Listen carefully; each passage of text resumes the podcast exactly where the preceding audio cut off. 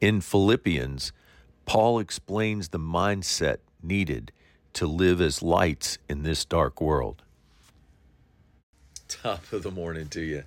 When we consider who we are in Christ with the mind of love and a firm determination to get to know God personally and more fully, like Paul states in Philippians 3:10, my determined purpose is that I know Christ Jesus my Lord, becoming more deeply acquainted with him, understanding the wonders of his person more strongly, coming to know the power outflowing from his resurrection for the purpose of sharing in his sufferings and be continually transformed into his likeness, even to his even to death his death. Why? Verse 11 I hope to attain to this spiritual resurrection that lifts me out from among the dead, even while in my body. Verse 12 This is what I press on towards.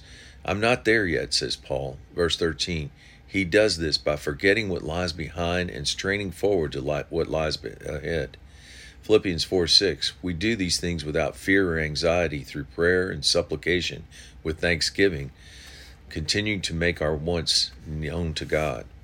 For when we do this, uh, Philippians 4 7 says, God's peace is ours to guard our hearts and minds in Christ Jesus. Therefore, verse 8, we fill our minds with truth, thinking on things that are worthy of reverence, honor, just, pure, lovely, lovable, kind, gracious, excellent, anything worthy of praise. Verse 9, we also practice what we learned received and heard so that God the God of peace will be with us. This way we can do as 412 says, learn the secret to face every situation whether we are in need or not. Verse 13, we can do this because we have strength for all things through Christ who strengthens us. The fruit of this life of offering and sacrifice is that God is delighted, verse 18.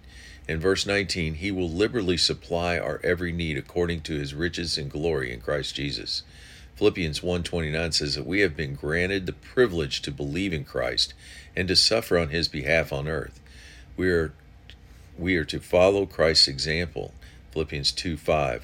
Let this same attitude, purpose, and humble mind be in us which was in Christ Jesus, who being essentially one with God in the form of God did not think this equality with God was a thing to be easily grasped. Verse 7 He stripped himself of all privileges to live disguised as a servant, even born as a human being. He humbled himself to the point of death, death on a cross.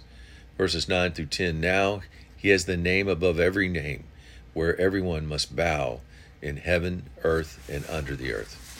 Word of encouragement Philippians 2:12 tells us to walk out our salvation with reverence, awe and trembling. Verse 13, not in our own strength, but in God's. Verse 14, do all things without complaining and no doubt, because, verse 5, we are uncontaminated children of God without blemish, living in the midst of a crooked generation, among whom we are seen as bright lights in this dark world. Have a great day.